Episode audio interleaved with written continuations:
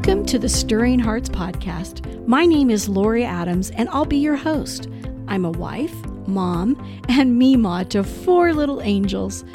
You know, in all the years that I've been in ministry, ministering to women has truly been my passion. The Lord has given me a heart to inspire, encourage, and impact women just like you.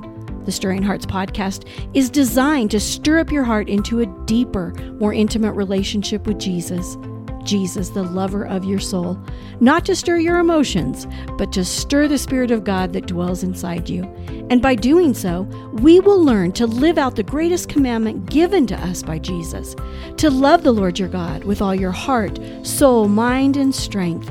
My prayer is that your hunger for Jesus will go stronger every time you listen to this podcast. So join me today, sisters, as we stir our hearts for personal revival.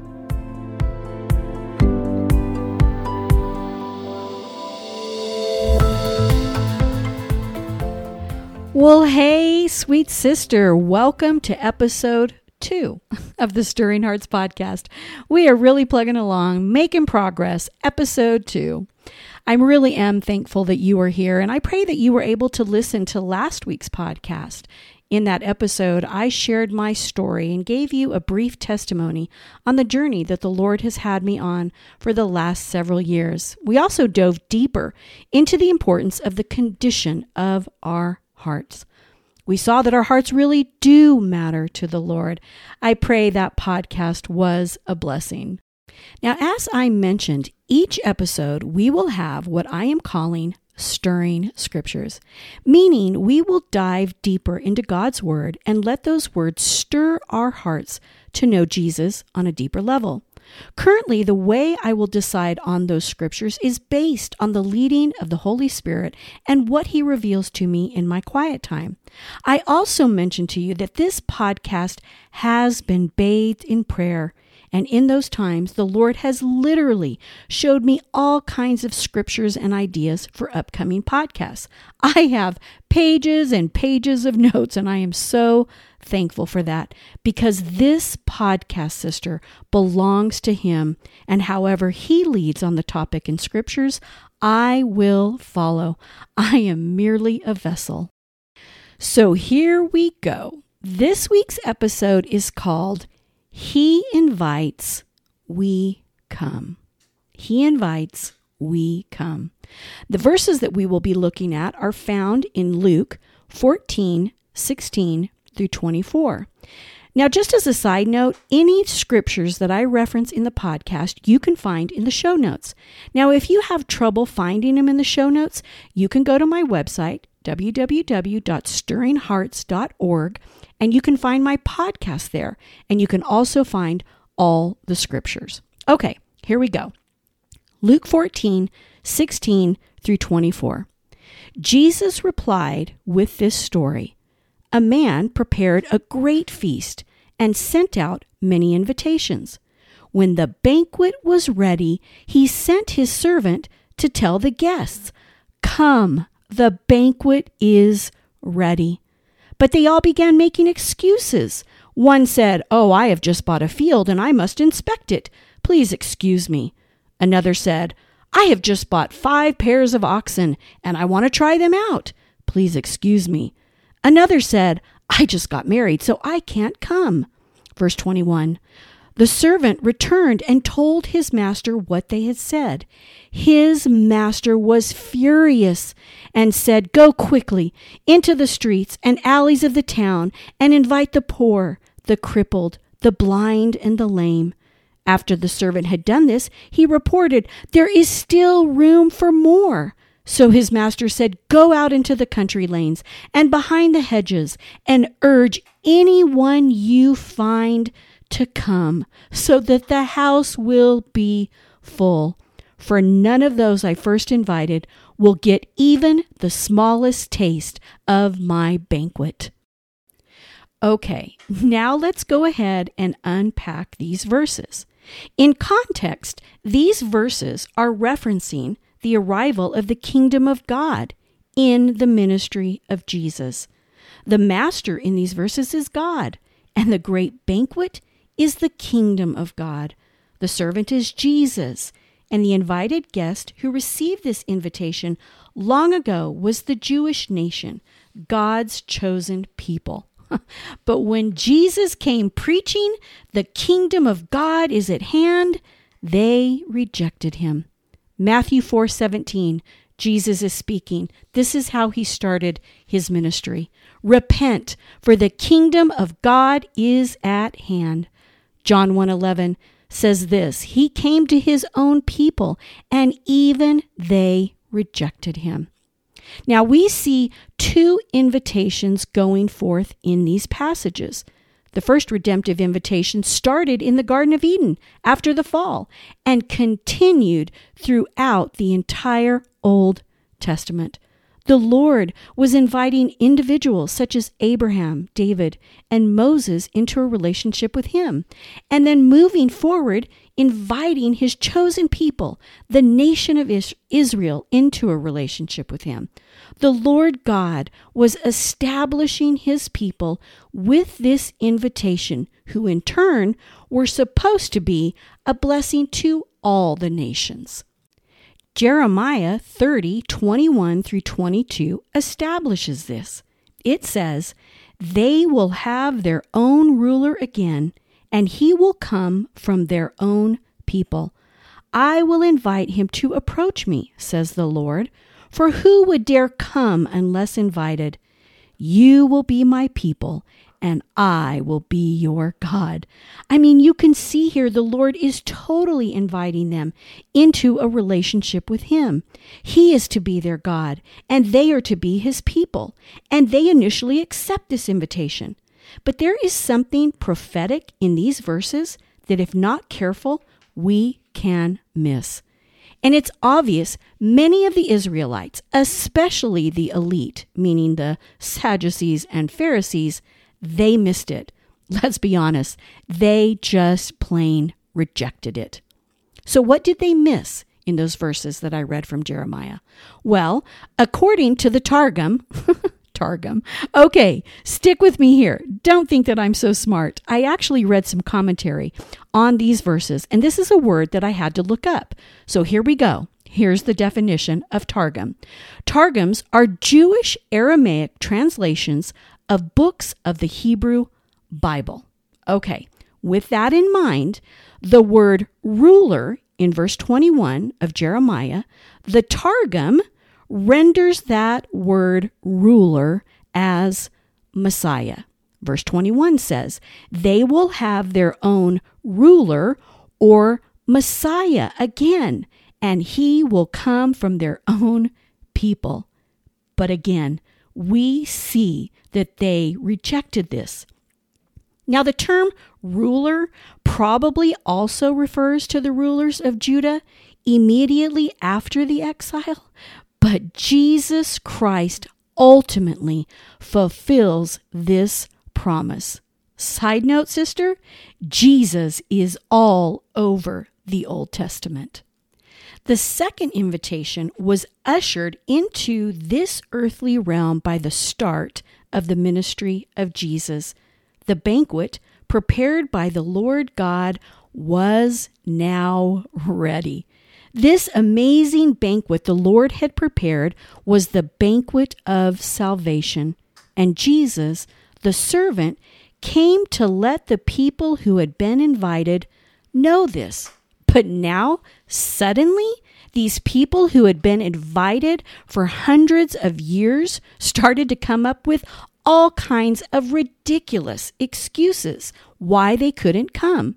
Okay, a man bought a field and now he must go inspect it? Really? He didn't see it beforehand? Another bought some oxen and now he wants to go try them out. That's like saying, I bought a car and now I want to go take a test drive. And finally, a man says, I just got married, I can't make it. I mean, as you can see, these are lame excuses. So, what does the master tell the servant to do? He tells him to leave these original invited people and go out and invite others to this amazing banquet because the banquet is ready. This sister is good news for us that are Gentiles. The fact that the master in the parable sends the servant to the streets and alleys of the town to persuade everyone to come indicates that the offer of salvation would be extended to the Gentiles and to the ends of the earth. So, who is the servant told to go and invite? The poor, the crippled, the blind, and the lame. Let's be clear. These descriptions are literal and figurative. But why do you think these people, these Gentiles, are described that way? Well, let's remember who the audience is in which Jesus is speaking. This parable is told by Jesus on the Sabbath at the home of the leaders of the Pharisee. Now, you can read the entire account starting at the beginning of Luke chapter 14. Listen, these people were watching Jesus closely. They wanted to see if he slipped up in any way. But Jesus was keenly aware of their self righteousness, hypocrisy, and pride throughout this entire dinner. And the stories he told in chapter 14 of Luke totally indicate that. The Pharisees snubbed their noses at Gentiles. They thought they were better and more deserving because of how quote unquote holy and righteous and chosen they were. But Jesus dispels all that and he does so by the parables that he tells at that dinner. Let's remember this as well. The inclusion of Gentiles is a fulfillment of Hosea 2:23 which says, "I will say to those called not my people, you are my people, and they will say, you are my God." 2 Peter 3:9 says this, God is not willing that any should perish, but that all should come to repentance.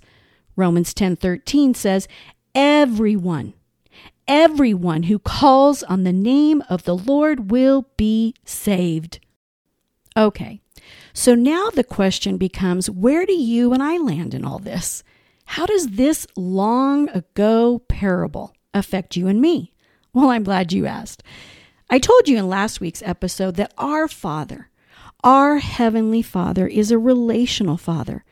And everything about Jesus indicates that his conception, his birth, his life, his ministry, his death, burial, and resurrection all point to the unending, relentless measures the Lord has gone to to rescue, to redeem, and reestablish his rightful place in our heart, mind, and soul. You know, as women, to some small degree, I think we can truly appreciate the pursuit of this kind of love. Sister, this invitation was written in the very blood of Jesus, inviting you and me into relationship with Him. And the Lord is so determined to have every seat full at this amazing banquet that we've been invited to. And my prayer is that you have accepted this invitation to the banquet of salvation. But it does not end there. This is literally the starting point. By coming to the banquet, we enter a whole new kingdom. Remember the words of Jesus as he began his ministry? Repent, for the kingdom of God is at hand. This kingdom, however, is unseen and is established and formed in the inner man or woman our dead spiritual lives become reborn and redeemed by the power of the cross. We see at this banquet the true Master, the one true God. We see the servant Jesus as a humble and loving Savior, and we should be thankful and humbled by the invitation. See, we might not literally be poor, crippled, blind, and lame, but spiritually speaking, that's exactly what we are before we come to the banquet of salvation. And we must not be like the Pharisees. We must see our deep need and how broken we really are. The Lord invites sinful human beings like you and me to dine at his banquet table of salvation. And since we have entered this new kingdom, we must live like a citizen of this kingdom. now, if you're living in America, we don't know what it means to be a subject in someone's kingdom. I mean, come on.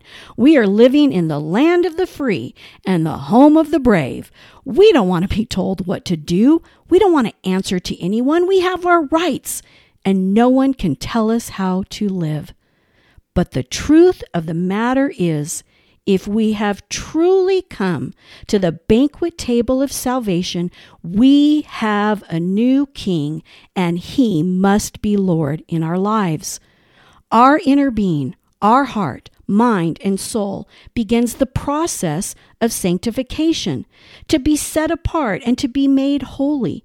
And spiritually speaking, for this to take place, we should never get up from the banquet table the Lord has prepared for us. We know this because Jesus continues to send out this invitation all throughout his ministry. Here are just a few examples. Matthew 11, 28 through 30 says this Then Jesus said, Come, come to me, all of you who are weary and carry heavy burdens, and I will give you rest. Take my yoke upon you.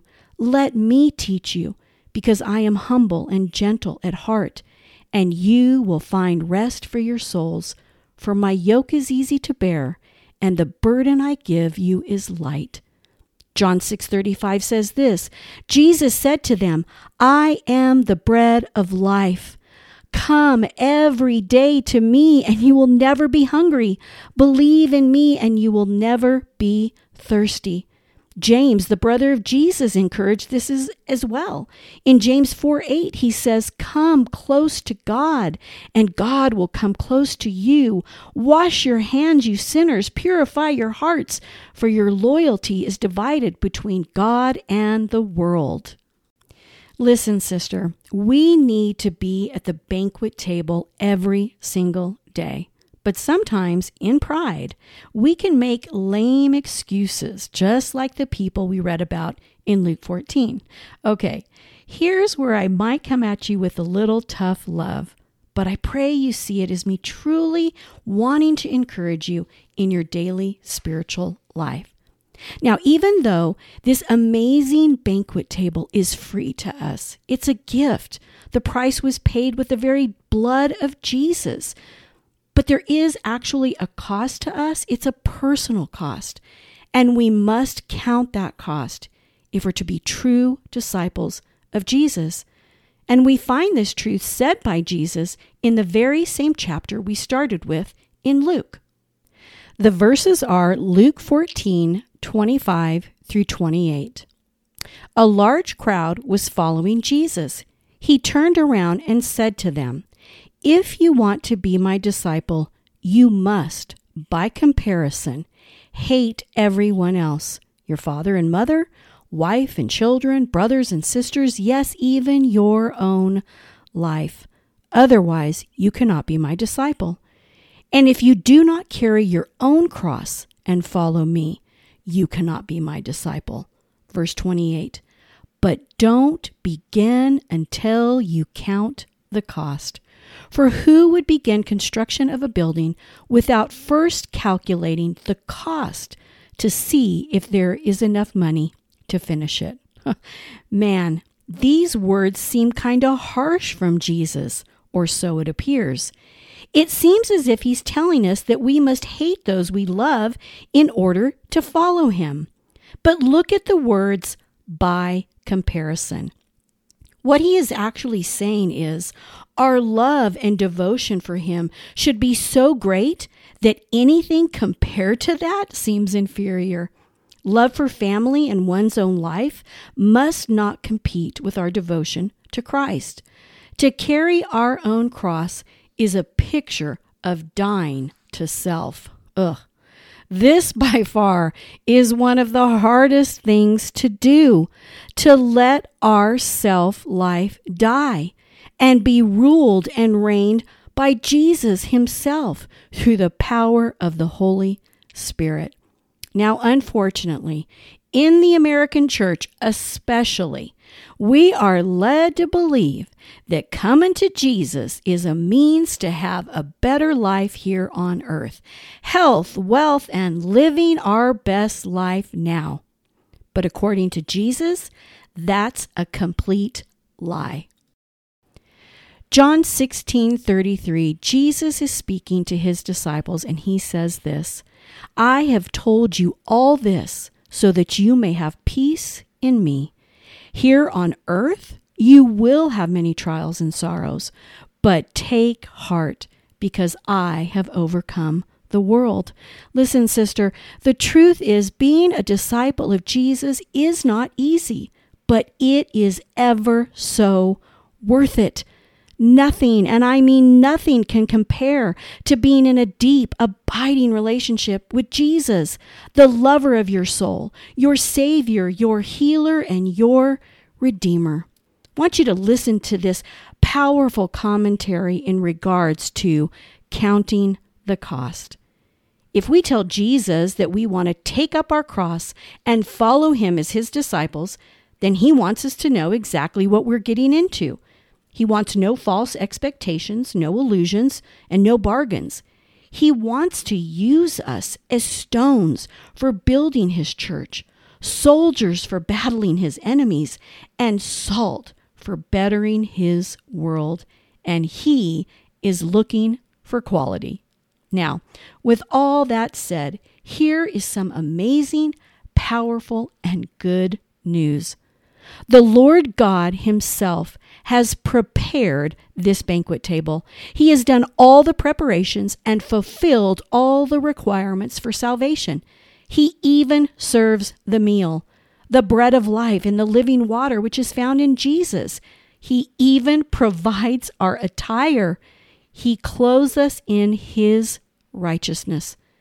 All we must do is come.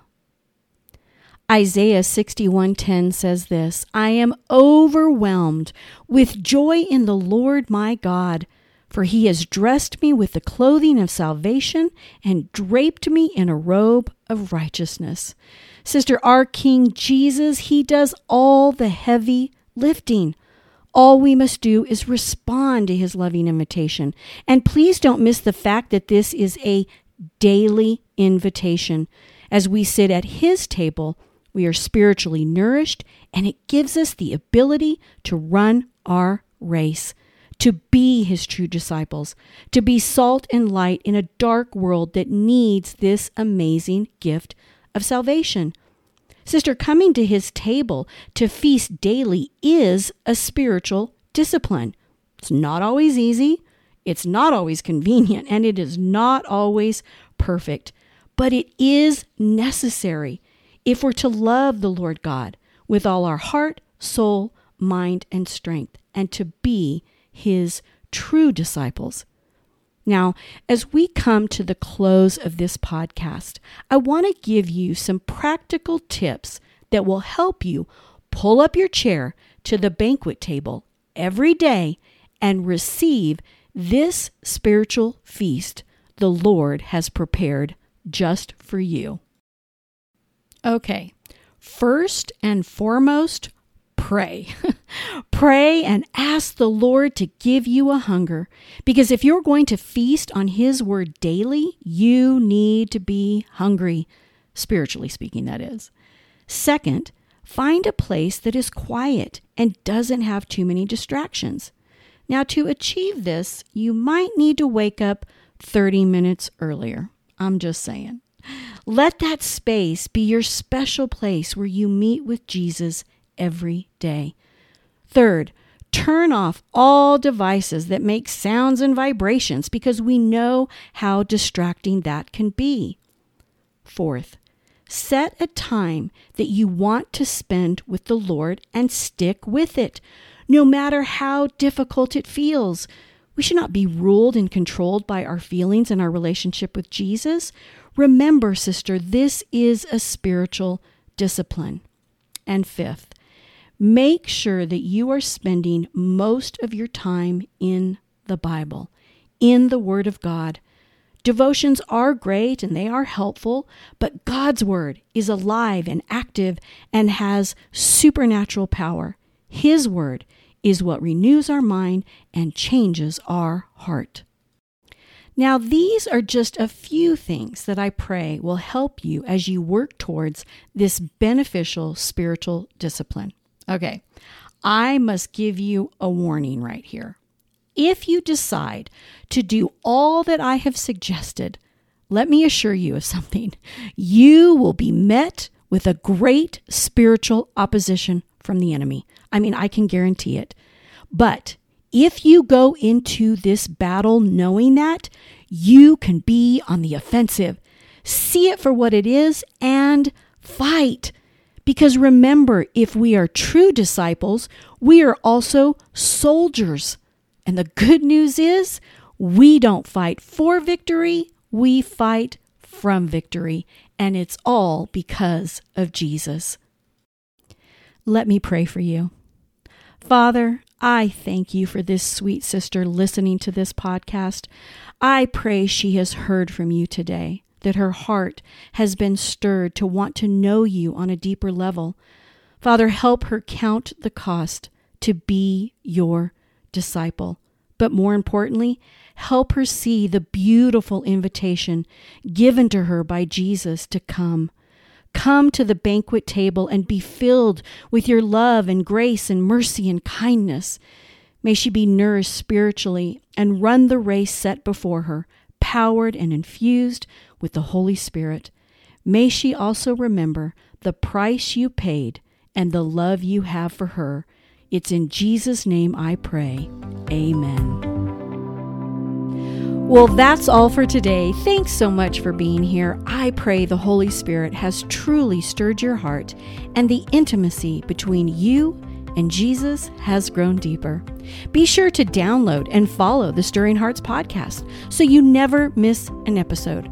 You can also leave a review, which helps this podcast reach more women just like you. And make sure to connect with me on social media and my website. The links are in the show notes. May the Lord bless you and stir your heart as you diligently seek Him. And remember, sister, you are never alone, and we are always better together.